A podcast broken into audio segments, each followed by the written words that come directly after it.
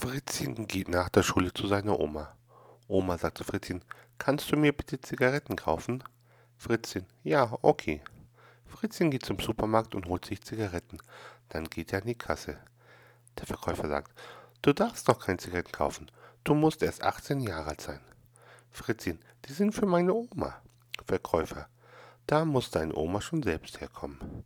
Fritzchen geht wieder nach Hause und erzählt alles seiner Oma. Oma, geh zurück zum Supermarkt und sag, du bist 32 Jahre alt, hast zwei Kinder, deine Frau liegt schwer verletzt im Krankenhaus und dein Führerschein ist in den Gully gefallen. Fritzchen geht also wieder zum Supermarkt an die Kasse und sagt, ich bin zwei Jahre alt, habe 32 Kinder, meine Frau ist in den Gully gerutscht und mein Führerschein liegt schwer verletzt im Krankenhaus.